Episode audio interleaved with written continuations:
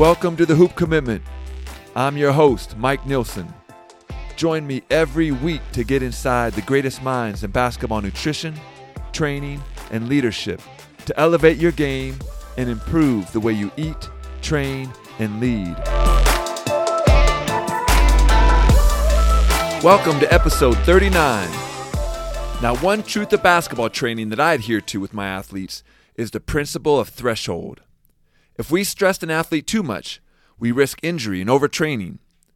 If we don't stress an athlete enough, we waste time that could be used to get better at basketball.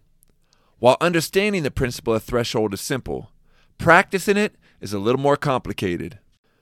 We can find a player's threshold by doing assessments that don't require any expensive equipment like 3D maps, conditioning tests, or even subjective questionnaires. And we can also use technology like GPS, heart rate monitors, and force plates.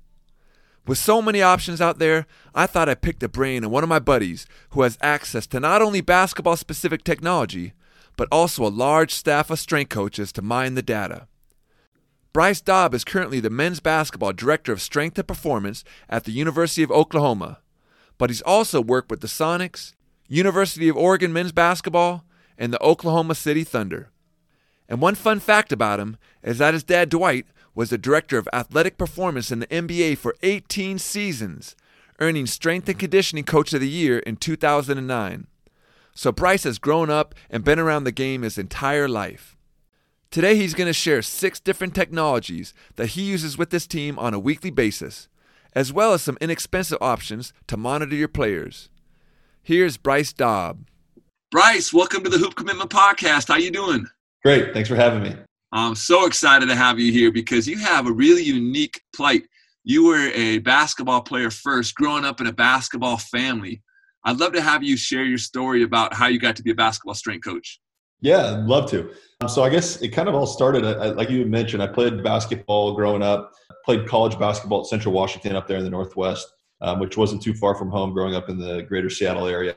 Played multiple sports in high school, but then I knew that basketball was my niche and I uh, went to Central Washington and enjoyed my time there. And then when I got done playing, I knew I wanted to kind of stay in basketball. At the time, my dad was uh, a performance coach for the Seattle Supersonics. Uh, he had grown up as a, as a coach and had that profession for many years and was in the college levels and the professional levels for many years before retiring um, not too long ago. So I knew that I wanted to be involved in sport just growing up in sport and having that be kind of a part of our household throughout my whole life. And so um, when I got done playing, it kind of got to the point where it was do I continue to try and play? I knew I wasn't probably good enough to play anywhere in the United States and, and overseas probably would have been kind of chasing a pipe dream for quite a few years, not making very much money. And so, in lieu of doing that, I decided to kind of get my career started. I was able to stay in basketball, stay in the university that I graduated from, and start a graduate assistantship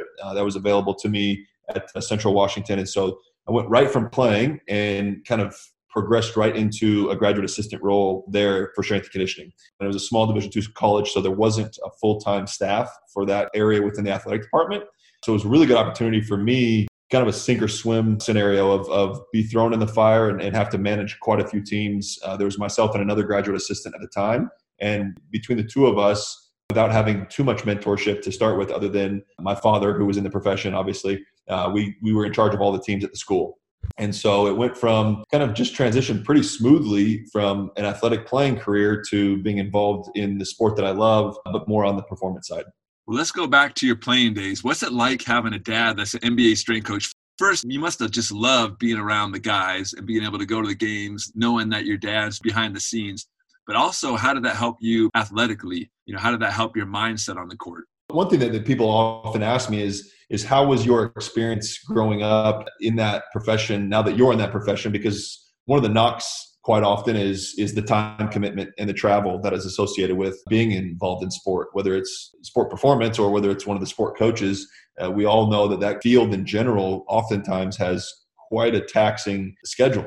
So my typical response to that is I didn't really even notice it, and not that I didn't, notice, didn't notice my dad being gone, but I was just so happy that he was in that profession and I got to experience the the perks that came along with it of, of going to work with him or being around the team and being around the players. So it was being a teenage boy, it was it was awesome. It was it was something that I was probably even arrogant about in front of my friends because I thought it was so cool um, looking back. And so I never really looked at it as a, as a negative or, or some of the things now as a father and a parent in this profession I sometimes think about or worry about. I didn't really think about that as I was growing up because eh, I was just too too happy to be around it all. Um, and I think you know it probably helped me just being exposed to it at a really high level, basketball at a really high level, helped just shape and continue to foster a passion for the sport. You know, I think I think training has changed drastically from 30 years ago compared to where it is now. And so I think, you know, to say that I was training at a high level or doing all the perfect things, I don't think that that would be accurate. But I think that's one of the cool things about sport performance is it's evolving pretty rapidly. And uh, so looking back, I think it definitely helped me as a player, um, exposed me to some good things, exposed me to a culture and, and different levels of playing. But um, I don't know if it optimized my athletic potential. I hope it did. But I, you know, I just I, I feel like it more than anything fostered an environment for me to be successful. What was your dad like in the garage with you, making you do squat jumps and working on your sprinting form, or did he leave you alone? No, we were definitely training all the time, and it was it was um, it was more probably driven from me because I I would see those guys and look up to those athletes, and so it would be probably more me always asking, "Can we do this? Can we do that? Can I try this? Um, when we get home, can we do more?" You know, I, I think back even to the, his days in college where I would go to work with him during the summers and do the conditioning on the side of the field with the guys just because I thought it was the coolest thing to do. And so there was probably as I grew up and, and closer to the teenage years, I'm sure there was a little bit more pulling teeth and trying to convince me to do some things. But growing up as a, as a young adolescent, I just I, I thought it was the coolest thing. So I'm sure I was bugging him to keep working with me day in and day out. And now you have two young daughters. How are you going to be able to flip the script on that? When your daughters are into basketball, hopefully they're into some kind of sport or something like that. Are you yeah. going to be out there working with them or are you going to let them find their own path? Yeah, I would love to. I would love to be a part of their journey, and uh, they're pretty young still, and so they're they're just getting involved in sport in general. So it's the soccer, the basketball. My wife is a college volleyball player, and so I'm sure they they'll they'll find interest in that at some point. But right now, we're just we're happy that they're active and, and running around like crazy, and so I would love for them to to take a passion or take a take a liking to my sport or, or the sport I played or even the sport that my wife played. And so I look forward to that time, but I also am trying to be very conscious. I think in this day and age, there's a lot of a lot of parents that are that are pushing, you know, maybe maybe a little bit too hard in some areas, and so I just want to make sure that they enjoy it as much as I did, and, and not try to be too overbearing. Well, now you're the men's basketball director of strength and performance for the University of Oklahoma. But this isn't the first time you work with high level basketball teams. So, can you tell us a little bit more about the programs you worked with before coming to Oklahoma? Yeah. So as I was doing my graduate school, I worked for, as an intern during the summer for the Sonics when my dad was still um, on staff there. And so I would drive back and forth about two hours between school and where my parents lived or where the where the facility was and be an intern for them for the summer. So I started out working for the Sonics as an intern during my graduate school summers. And then that kind of led to a full time position. As soon as I finished grad school, the director of over top of performance and medical, Donnie Strack, called me and, and, and asked if I would like to join their team full time. The Thunder had since moved. And so I moved to Oklahoma as a, an assistant on that performance staff. And, and that was my first time leaving the Northwest after being there for quite a while. And then it was uh, it was also an opportunity where I had a co responsibility with their developmental team as well. So I've got to take everything that I learned and helped with with the NBA team, and then implement it myself with the development team. So at that time it was the D League, and now it's the G League. But there was a team that was about two hours away from where the NBA team was, and so I would again be back and forth helping out with both teams and, and trying to facilitate what I learned and, and understood with that developmental roster. After I was with the uh, the Thunder for 18 months ish, then I got a job full time with the University of Oregon on Dana Altman's staff. And so I moved back to the Northwest, which made my wife happy and, and we were close to home for her. And so uh, I worked for the University of Oregon for four years with uh, that staff and had an unbelievable experience there. High level program, back close to home, West Coast. So it was great for us.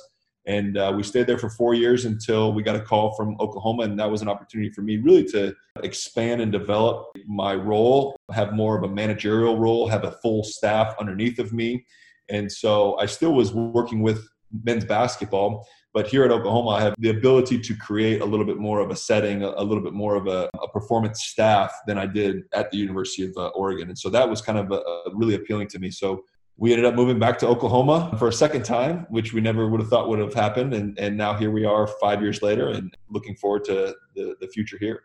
Well, that had to have been crazy being a basketball performance coach and working with guys like Russell Westbrook and Kevin Durant. What kind of basketball athletes are these guys? You know, I grew up around it, and so I didn't really realize how extreme those athletes are.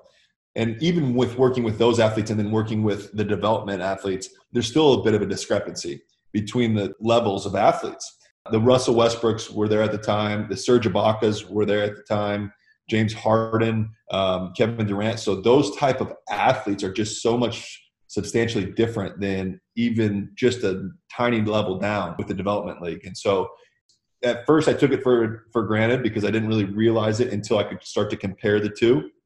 And now that I can compare the two or even look back at the difference between that and some of the some of the athletes I have here at college, it's quite substantial. I used to catch myself just kind of watching and staring uh, every so often and just marvel at their ability to do things and to to pick things up on the fly and to be able to learn new new movements or learn ways to to use their body and to move it was remarkable looking back and and I was probably privy to a few of the more extreme athletes in the NBA, even with Russell and, and some of those guys. And so, yeah, it, it, I definitely can recall numerous times where I would just kind of sit in awe and watch them perform on the on the court or in the or in the weight room and just take it in as as wow this this is not how you and I operate and um, so it was it was great it was really fun to be able to see that at a high level but I think also too that then kind of shaped my ability to prescribe training and, and be able to understand the drastic differences with athletes even within the same level. In the NBA or even in college you have a huge discrepancy from the top to the bottom. Because our sport is so centered around sport skill and being efficient at, at, at basketball skill, it lends the ability to have really, really good athletes or not so good athletes that are very, very skill driven. And then being able to train those two different groups really is significantly different. And so I think it helped shape now how I train and how I um, implement stuff with our athletes based upon the drastic differences that there is. Well, that's a great segue into what I wanted to chat about today because I wanted to dig into the marriage between science and coaching when monitoring players. And you've had the advantage of working in a lot of different settings with access to equipment that most strength coaches only get to demo. So, first off, why is it valuable to monitor players? You're spot on. I've been very fortunate the places that I've been to to kind of be exposed to not only the resources that those teams have, but then the practitioners that are on their staffs to be able to learn from to your question, I think it's I think the monitoring of the athlete is is a very broad scope and a broad term, but I think in my mind that refers to us gaining a better understanding and gaining feedback from the athlete to best prescribe programming moving forward. And that could be on many fronts. It could be it could be rehab, it could be corrective deficiency um, strategies, it could be training, it could be recovery. And so to me monitoring is so important because it's it's this system of um, gaining feedback based upon what's going on, either objectively or subjectively, and then applying that feedback to improve performance on the back end. So I think that that in a nutshell is the reason why we're seeing better athletes and the reason why we're seeing better programs that are at managing and, and helping either injuries or, or, performance is because we're able to get feedback now um, that we couldn't get 20, 30 years ago. And so I think that that has lend itself to us being better practitioners and being able to prescribe um, maybe more specifically to each athlete. So, can you take us through a typical week? And I want to go through a list of some of the objective things that you're measuring to monitor players. Here at Oklahoma, we try to be uh, specific with what we're with what we're using, and we use a few different systems. During practice, we'll use a load monitoring system uh, the one that we use is Catapult. And so we'll use that to be able to track how much workload our players have throughout the practice. If you think about basketball, I'm, I'm sure there's plenty of people out there familiar with Catapult, but basketball is a non-linear sport. And so if we're just out running a mile, we know how much they do with the mile um, based upon the distance, and then we can quantify how hard it was or the intensity of, of that exercise based upon time. with a nonlinear sport like basketball, it's really hard to quantify how much work they're doing on the court. And so Catapult essentially helps us do that. And we can break it down into each each athlete as well to better understand not only what the team goes through during a practice or a training session, but what each individual goes through because there could be discrepancies between uh, position or between high minute guys or rotational guys and, and, and walk-ons or non-rotational guys. And so just understanding uh, better getting a better snapshot of what they endure throughout the course of a training session or practice really helps us then either prescribe or limit what we're doing in the future. Um, so we'll use that system called catapult and then we'll couple it with a heart rate monitoring system in order to see what the value is, not just the mechanical from catapult, but from the internal load for these athletes. So the stressors on the heart, the lungs, and the internal load that the athlete is accruing from the training session. You can tell us a lot of things. You can tell us if they're in shape, if they're fatigued, if they're doing well, if they're handling the stressors. So having those two systems paired together really gives us a, a complete picture of what's going on because how the athlete interprets the workload is as or more important than the workload itself. And so, us being able to know what they're doing and know how challenging that is for them is really valuable when we think about prescribing future and whether it's return to play or whether it's future practices. Um, but then also, too, we can use that to change or edit or modify training sessions in the weight room that we have a little bit more control over that aren't dependent upon the head, the head coach or the assistant coaches. So those two systems we use during all of our practices.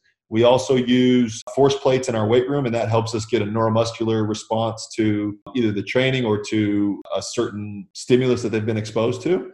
And so that's stuff that we use weekly as well. And then in the basketball realm, there's all sorts of things. We use ShotTracker, that's a system that essentially collects all the stats. That's more for our basketball side of things. But we can hopefully, as we go trend in the future, we can use those basketball metrics and couple them with performance metrics to start to see what really matters for basketball performance because we know that these things probably matter for physical performance and their ability to jump high, run fast, or cut. The challenging part is then linking that to does that affect their jump shot? Does that affect them down the stretch when they need to perform on the court in a basketball type activity? And that linkage is is kind of like the holy grail of if we can understand that combination, then we're going to be really affecting the sport in the future. So going back to the catapult and the Firstbeat, are they wearing these every time they step on the court? And do they have two wearables that they have, or can they be combined into one? Currently, we use two wearables. I'm sure in our conversations with these vendors and these companies that there is pressure to have compatibility between some of them. And some of the systems are compatible. The reason we chose those two specifically is because in the vetting process, those are what we thought would be most valuable for us. It doesn't mean that that would be applicable to Gonzaga or to Texas or to other schools. But when we start asking the questions that we need to find answers to, those were the ones that we felt would provide those answers. And so they do wear two wearables. They'll wear just a heart rate belt around their chest area. And then the catapult just has a small sensor that goes into the back of their compression garment, their upper upper body compression garment. So really non-invasive. It doesn't take long for the guys to adjust to it. We have the women's team the assistant director here with the basketball staff as well has the women's team wear both of those as well. And so it's really not as invasive as they may seem. And we've kind of got to the point where we've created this culture to where the athletes know why they're asked to wear these items and they know the outcome that we're trying to achieve. And we try to present that as in a championship type culture, this is the things that you do in order to optimize your performance. And so once you kind of ingrain that mindset, then there's typically not too much kickback with those wearables. Well, it seems like you're collecting a lot of data. How many people or how many strength coaches, how much staff do you have to be able to mine this data and to be able to make sense out of it? Yeah, that's great. And that was one of the reasons that Oklahoma was so appealing for me is because here on my staff, we have anywhere between four and six members for basketball. And so that includes full time positions, uh, graduate assistants, and then we have undergraduate assistants that are tied into our health and exercise science program here on campus. And so we typically, when I take a student intern, they're involved with the university, but they have that foundational level of understanding in health and exercise science.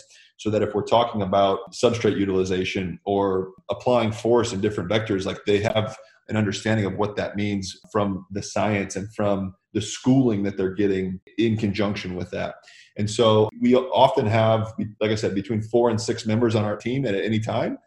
if we didn't have that, we wouldn't be able to utilize the systems that we have because it really takes a whole team to be able to get through that data to be able to find something that's actionable from it. In addition to that, I think it's really important that as teams are starting up, or if, if it's a team with a, a small budget or that, that doesn't have the manpower that we have, that makes the vetting process for a lot of these devices so critical because with all the lights and flashy buttons and Instagram posts that you're seeing that all these people are using these these items many of them aren't validated and many of them aren't validated with a criterion measure. So meaning that they say they do something but that hasn't been backed up against something that is the gold standard if you will and so when we go through the vetting process we ask a lot of these questions of if they have substantial literature or substantial documentation showing that it actually is giving the information that it claims it is. And so if you go through that process and you're strict with your vetting process, you can weed out a lot of the imitations that say they're doing something and it might appear as they are, but deep down underneath it, they might not be. So I think that that's critical to it. But I think too, yeah, like you had mentioned, without having a staff like that, we wouldn't be able to investigate some of the things that we want to. So now you have things like the catapult and Firstbeat to be able to measure physiological or mechanical stress. You have all this information, but it seems difficult because basketball is a team sport. And so now how are we going to be able to make these adjustments on the court? Are the coaches bought into this or is it you basically just making the adjustments in the weight room? Yes, um, that's a huge part of it. Right now, I'm fortunate that our coaching staff is very integrated with what we're doing. And so you know, it's never a message of you can't do this or you have to change that. It's always a message of suggestion of what do you need to get done from practice or what do you need to get done from today's session? And I'll find a way to try to make that happen by adjusting things either on the back end in the weight room, like you mentioned, or just adjusting different segments. So if it's something as simple as we need to reduce the load that our athletes are exposed to, it could be a simple conversation of coach instead of doing this drill for a certain duration let's limit that duration five minutes less. Or i know that this is the skill set that you want to work on. What are the drills that would help you work on that? Can we pick this one because it has a load associated with it based upon what we've logged in the past. We know that this typically looks like this or this drill typically has certain signatures then we can plug and play with different drills so we're not telling the coaches you can't do something we're asking them what they need to get done, um, and we're offering suggestions to optimize the performance of the athletes on the back end. And then also, too, there's going to be times where the skill sport supersedes or the head coach has rationale of doing things that might not always add up to optimal physical preparation, right? It could be something that's tactical or skill oriented from basketball that would supersede them being fatigued or them kind of pushing the envelope a little bit.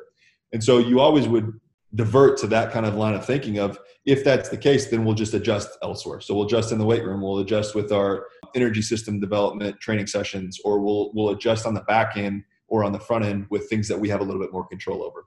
But we're pretty fortunate. Our staff is on board with the process that we're employing, and, and it's just a constant communication. A lot of that is using the language that they use and, and knowing the game, if you will, being a former athlete and, and kind of speaking the same language and understanding the concepts and the drills and the things that they're trying to get out of the practice or the training session and then being able to use that vernacular when you're trying to adjust accordingly yeah we all know you don't have to be a phenomenal basketball player to be a great basketball strength coach but that has to be one of the added benefits of your playing career is being able to know the movements know the game understand it on a deeper level so when you're talking about that skill or tactical piece you be able to add stuff to the conversation. I mean, coaches got to love that. Yeah, and I think uh, to be honest with you, I think that it, is it's a huge advantage. I used to think it was a greater advantage when it, you know when I was young and naive. Maybe I thought that it was a greater advantage into I played this game, therefore I know how to train athletes. And I think that that's a slippery slope because I know a lot of guys I played with, but I wouldn't maybe trust them to train my athletes. So just because you have a prerequisite of playing the game, I'm not sure that that then makes you qualified to be able to prescribe. However, like you mentioned, I do think it does provide you the insight to be able to improve your communication skills, improve your relationships with the coaches and the players, to then employ the tactics that you've learned throughout the years from your educational process and from your practical setting to be able to employ those things. So I, I, couldn't agree more. I think it's a great asset to be able to to have that experience in that past. But you know, it's it's something as similar as is just because you had surgery once doesn't mean you're you're the doctor that should be doing it, right? And so I think about that from training. I, I think it, it's it's great, but I would be hesitant if that was the only qualification that you had of, of being a former player. But um, without a doubt, knowing that language, speaking that language, talking the talk, um, and building relationships accordingly for sure helps is, is worth its weight in gold when, when you're trying to incorporate things or implement new ideas. I want to get back to the force plates. Can you tell me a little bit about how are you utilizing them and some of the testing measures that you're doing? Currently, we'll use those force plates more as a neuromuscular readiness assessment. So, what that means is we'll bring in the athletes, and so we can use them for two different things. The weekly kind of assessment, what we're hoping to find out is trying to illuminate changes in fatigue or changes in or decrements in their performance prior to their training session. So, we'll have the athletes come in and we'll have them use the force plates. And the force plates that we use, the ForceDecks, give us about 50 different metrics. And so, We've actually spent the last few years, and my assistant, Dr. Aaron Heishman, just finished his PhD, and, and a lot of his research is in is with using these force plates and, and trying to figure out which one of those 50 metrics we find most valuable for our population in essentially telling us valuable things because that goes back again to mining the data you could be sifting through a lot and not get anything that's actionable out of it and so with his help we've kind of been able to pinpoint a few metrics maybe that we think that are valuable to take a look at each time our athletes hop on the force plates. And so we'll use that as kind of an assessment of fatigue throughout the course of the year and also to have a running baseline for our athletes in case something catastrophic happens and we have to have a return to play protocol implemented. Then we have these baselines formulated throughout the course of the year. Addition to that, we also use them just for gross performance improvements. So instead of doing the Vertec and, and testing vertical jump that way, we'll just use the force plates and, and see gross changes in, in performance throughout the course of the summer or throughout the course of a training block to be able to understand if what we prescribed actually produced the outcomes that we wanted. So we'll use it kind of twofold, more of a readiness assessment, but then also too to see gross changes over time for these athletes. For the ready assessment piece, are you doing it every day? Is it right at the start of practice? Is it at the start of weights, the end of weights? How are you being consistent with that? For the research papers that we published, try to have a really controlled environment for that. During the season, we try to continue that kind of controlled environment, but uh, as you can imagine, the practical setting doesn't always lend to that. But we always test our athletes prior to their training session with us. We do it once a week typically, any more than that, and there could be a monotony of testing, and then you might not get great numbers, and there might be kind of a boredom effect, or there might be not a, a great willingness to want to participate and give full effort. And so we only do it once a week. We feel like that's that's enough frequency to give us good information, but not too much to where we're asking too much of the athlete.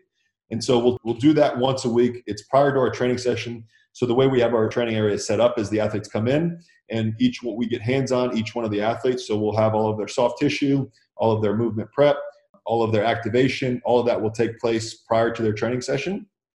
It takes about 30 minutes it and a lot of that is self-directed so they know what they've done in the past and they've been prescribed exercise now. And so there's a, a minute or two where we are with each athlete hands-on each athlete between our staff or the medical staff. And then they'll go through all of their preparatory work and then they'll go right to the force plate and test prior to their training session. And then they'll go to their training session and then that's typically throughout the mornings. And we space it out so that we have smaller blocks and smaller groups so that we can have a one-on-one or a one to two coach to athlete ratio so that nobody's kind of falling through the cracks. And then they'll come back for their practice in the afternoon. So that assessment is typically always at the same time for each athlete and it's always in the late to mid morning time block so that we can pretty much know that the consistency in time of day because there's been some also some research that time of day would significantly affect their performance metrics and so we want to make sure that we're trying to eliminate all the confounding variables when we are trying to be pretty systematic about our approach. So now they finish that piece of it and they go into the weight room. Are you doing any kind of tracking with power development or velocity training? Yeah, so we have uh, EliteForm in our racks, and that essentially is a camera system that maps the bar and it'll track the bar speed. And so you enter in the weight that's being used, and then you can see in meters per second essentially how well the athlete completes that work. We do use that system. We use it a bit sparingly, and we mostly just use it for our third and fourth years. If we have a great athlete who's well developed and the technical skill in the weight room is there, then it might happen a little bit earlier than that.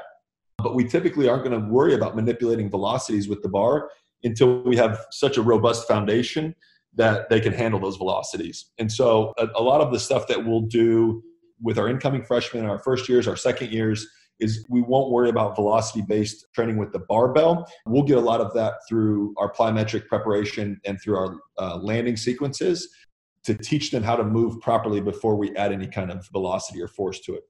In doing that, we can create well rounded athletes from the bottom up versus putting a Ferrari engine in a Volkswagen and having the wheels fall off. And so we want to make sure that we've completed the whole package and take all the juice worth the squeeze at the foundational level before we worry about the velocity portion because the return on that could be significant, but it's not going to be as significant as when you have an underdeveloped athlete as focusing on foundational level efforts. And then what about body composition? Are you doing anything to be able to track that?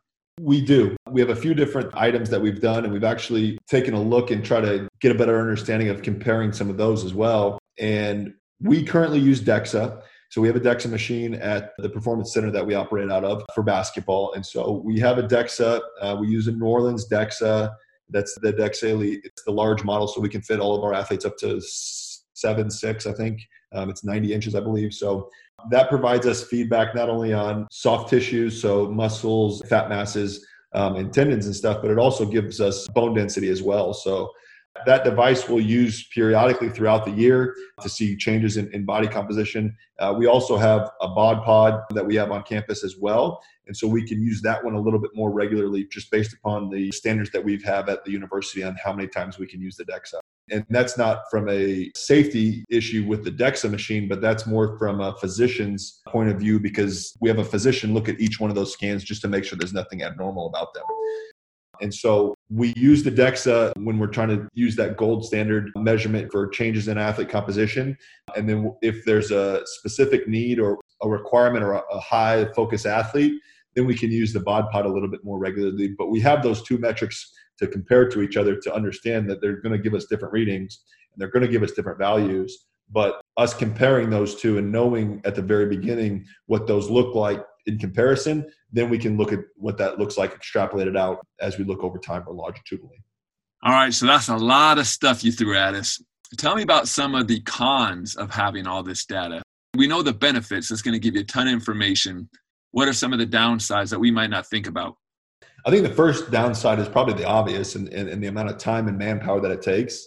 And if you're going to spend that time and manpower and you're not going to get actionable information or the information that you think is important is flawed based upon the system that you're using, then you're then you're going to be spinning your wheels and you're going to be prescribing and doing things that aren't statistically significant based upon what the system's telling you or the worthwhile change is going to be so small that all that effort you spent if you just spent that in improving your training that you might have more juice versus the squeeze in that area. And so i think that's the biggest thing that i can say is if you get lost in the information that you're collecting, or if you don't have the ability to really vet what companies you're using and what, what technology you're using, it could be a waste of your time, quite frankly, because you, you might not be getting the outcomes that you think you're getting. There's that piece. It's expensive is all get out. And so that's another thing is you got to be really smart about where you use your resources at, a, at many places. And so maybe that might not be where the funds need to go. If you need to buy weight room equipment and you need to have a good training program having dumbbells or having kettlebells would far supersede having catapult and not really maybe knowing what you're looking at. And so I think that we have now gotten to the point where the things that we're using are starting to give us return on our investment. And that's not always the case at some places. And so I would just use heavy caution and, and make sure that you've optimize the building blocks and the lower levels of, of your training program before you you go down a rabbit hole and try and chase something without having those other things really really in good order. Okay i got three scenarios i want to run past you. Okay. You have a strength coach with a limited budget but has enough money for one piece of technology. What's the one thing that a strength coach that's working with a basketball team should invest in? In my opinion and we're talking just technology, they've got the training equipment in place. I think my one piece that I would suggest probably is a heart rate monitor. And I say that because it's cheap, fairly cheap, and you can use it for for multiple different things depending on what your question is. And so if you wanted to use the heart rate monitor, we use ours for prescribing tempos for all of their conditioning and all of their energy system development. So we'll use it for prescribing workloads.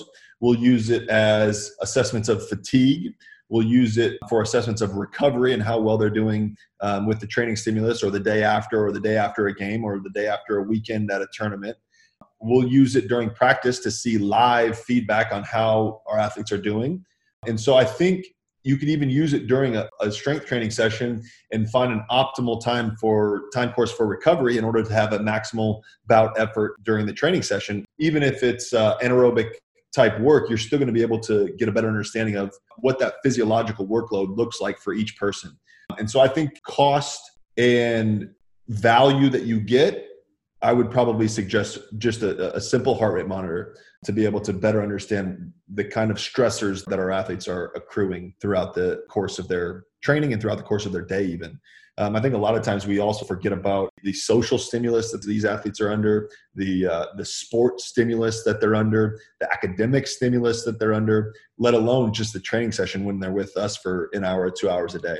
And so that heart rate monitor might help you get a better understanding of the workload and the stressors that they're exposed to throughout the day or throughout the course of the week than uh, maybe something else would. Okay, scenario number two. Yep. You're a high school strength coach with no budget and you want to be able to monitor something. What is something that, that would be worthwhile for them to track that doesn't cost any money? If you're a high school strength conditioning coach, or even quite frankly, Mike, there's universities that don't have extensive budgets. I mean, I think about the university that I played at. We didn't have any money. I mean, oftentimes the equipment came from the rec center after it was done being used. So it's not it's not even just high schools, but that I mean, with your scenario, I think it, this could be applicable to many different levels. Um, but I would say the biggest thing, if you can't buy anything or if you have no piece of technology, is just use subjectivity to get a little bit better idea about what's going on with the basketball side of things and with the practice or or with the training in the weight room. And by that I mean you could you could do something simple like an RPE and get an understanding of the athlete's perceived exertion during those sessions. And so there's been plenty of literature out there that has shown that RPE runs right alongside of actual physiological output. So if you see somebody on a heart rate monitor or on, on some sort of other assessment and you ask them how they're doing and their heart rate's through the roof, they're probably going to say that it's not going too well, right? And so just asking the athlete their perception of the training session and then using duration of that training session could give you a good idea of how hard that workload was. I think another thing to think about too is, is if you're a strength coach – in a high school level or low level college, getting a perception of how hard that work was, not only from the players, but from the coaching staff, is pretty vital to getting an understanding of what's going on. Because oftentimes, coaches think things are either easier or harder, and they perceive it differently than the athletes who are actually going through it do. And so, getting a snapshot of both the athlete and the coach and their perception on how hard that was for different training sessions or different uh, drills really will help you as a, a performance coach get a better understanding of what they're exposed to throughout their day. In addition to that, I think just getting subjective feedback would be good, but I think just getting a feel for what you as a practitioner, you as a strength coach think about getting your subjective viewpoint about the, the training or the practice that just happened. So something as simple as taking a journal or, or a notepad or a computer out to practice with you and writing down the drills, writing down how intense you thought they were, writing down the duration, and start to log tendencies that that coaching staff might have or practices might have or tendencies that the athletes might have during your training session. You know, that's not always easy, especially if you're in the weight room working with guys, but just notes on the session and notes on, on how things go. Oftentimes you can go back and start to say, okay, during this time of year or during February, this is what it typically looked like based upon what I saw all last year. And so you can start to get an understanding of what these athletes are going through subjectively. And, and although that, that might be a little bit off, it's going to provide you at least a starting point to better understanding and getting feedback from what they're going through. That's a great point. For a lot of years at Gonzaga, we didn't have a budget either. And I did a simple RPE scale that I do with my basketball players. And they just had four simple things they filled out how many hours of sleep they got last night, how many meals they ate yesterday, mm-hmm. on a mm-hmm. scale of one to five, their physical fatigue, and on a scale of one to five, their mental stress.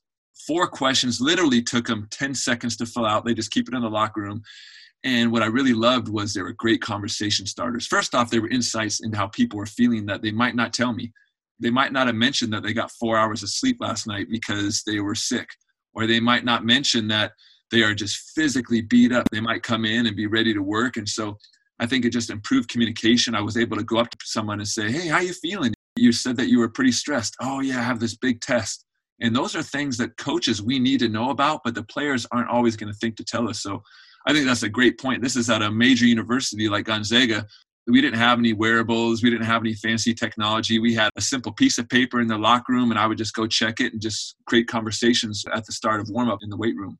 Yeah, and I think that's great. We still to this day will use subjective questionnaires like that, even at even here, because it is such a good way to couple that subjective piece with the objective data that we're getting.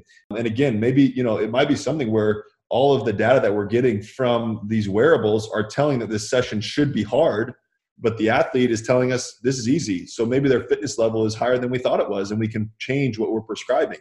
So if you just depend upon the wearables and not upon the perception from the athlete or understanding those physiological kind of values as well as the mechanical values, you probably be missing a big, big chunk of the piece. All right, last question. Now you're a parent, I'm a parent. Mm-hmm. We have a high school player that really wants to make it to the next level. Is there any technology that you'd invest in for them, whether it's basketball specific or just general well being? Uh, anything that you'd spend your money on for your daughters? I probably would couple that again with heart rate, a heart rate monitor, or or maybe even some of the Garmin's or watches or Apple watches kind of do a decent job at that at this day and age. But you know, for the same price of a new pair of shoes, you can get a heart rate monitor and then you can really better affect your aerobic capacity. And I think a lot of times understanding that and manipulating that and then using that to your advantage, even if your sport is not aerobic, but using that to a, your advantage to better facilitate those anaerobic chunks in your training. And so I think that that would be a piece. You know, there's so many gimmicks out there, and there's so many pieces that are just a flash in the pan and, and would be a waste of money. And I think that the heart rate monitor would be a really good investment. Similar to the, the rationale for a limited budget, I think for a parent or for a young athlete or high school athlete or a grade school athlete, being simple with their training is going to be the most important if they just do the basics really well, they're going to be less susceptible to have something wrong or dysfunctional when we get them. And not taking the time to have to fix them will just improve their trajectory when we put them into a program to improve their performance. So I would stick with simplicity. And that's kind of why I say a heart rate monitor. You can get items that would track your jumps or track your vertical or give you feedback on certain things. And, and I think all of that is kind of surface level when it comes to actually being able to affect what your your kid is doing and, and understanding that like you had just mentioned that there's stressors throughout life that are extend way beyond the sport. And i think if you have the subjective along with the physiological understanding of what's going on in their body right now that would then provide you insight into maybe we shouldn't go to the soccer field and train the girls today or maybe we shouldn't go out and, and do plyos in the backyard because they're smoked, they're they're exhausted, they got nothing left. And so I think just being super simple and using broad brushstrokes at that age is so pivotal in creating a robust athlete for the future. Bryce, this was so helpful for me just as a strength coach. Learning what you're doing at Oklahoma is just really valuable. So thank you so much for taking the time. Where can our listeners find out more about you? I don't have a Twitter. I might be an anomaly right now because I know that's the day and age, but I'm, I'm not all over social media, but um, I've got stuff on our OU website, but they can easily, my email's on there as well. And so if there's questions or follow ups, they can feel free to email me. That's probably the best way to kind of just reach out or get in contact. I love finding people that aren't on social media. I'm so jealous. you probably just are totally stress free. And when you're with your family, you're not thinking about how many likes you're getting. You're probably just present in the moment. I like that. Yeah. All my young employees, the guys that work for me, all have that. And so they hold it down pretty well for us. And then it just alleviates one other stressor from, from uh, what I got going Now that's a wrap on episode 39.